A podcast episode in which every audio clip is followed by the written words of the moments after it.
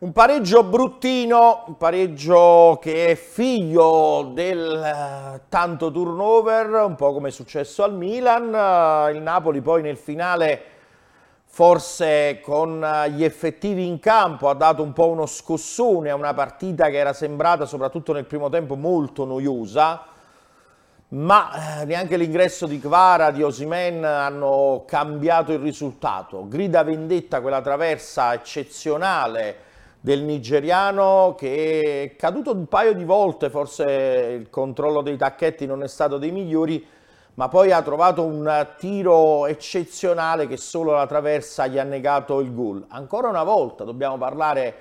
di un arbitro scarso, metri di giudizi che cambiano minuto dopo minuto, perché prima lasci correre su certe azioni, poi chiami fallo al Verona, poi il momento dopo lasci correre al Napoli e richiami fallo al Verona, quindi c'è qualcosa che non funziona in questi arbitri, anche questo La Penna veramente non ci ha convinto, arbitro che eh, ha fatto correre su diverse azioni, poi fischiava delle cose che sembravano anche stupide e molte volte non ha visto eh, falli che non c'erano o, o dei falli invece che c'erano e qua io continuo a dire che il VAR dovrebbe essere di aiuto a questi arbitri, soprattutto quelli scarsi come la penna, dovrebbe dirgli guarda che stai sbagliando, vatti, non vatti a rivedere, stai attento oppure controlla meglio, stai più vicino all'azione. Il VAR dovrebbe servire anche a questo, però abbiamo capito che il VAR serve solo quando qualcuno vuole.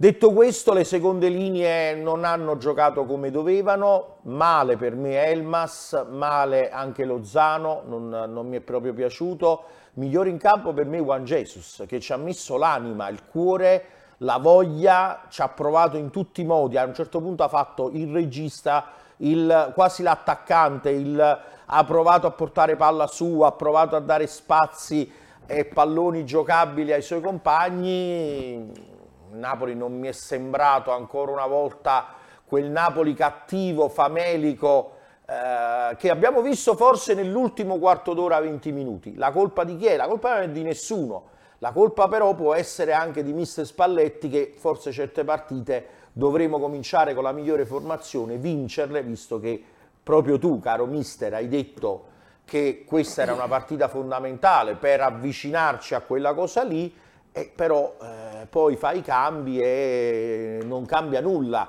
perché alcuni giocatori non ti danno quello che ti dovrebbero dare. Non riesco a bocciare Demme, Demme è un giocatore che quello è, cioè Demme fa l'1-2 vicino con il compagno, è un giocatore che ti serve a mh, mm, fare un po' il metronomo in maniera non come lo Botka che è propositivo, che appena entrato ha dato pure lui uno scossone, ma Demme quello è, lo conosciamo dai tempi di Gattuso, perché Dem giocava bene con Gattuso? Perché il Napoli faceva 300 passaggi, spesso ritornando indietro dal portiere, dai difensori esterni, per poi provare a ripartire.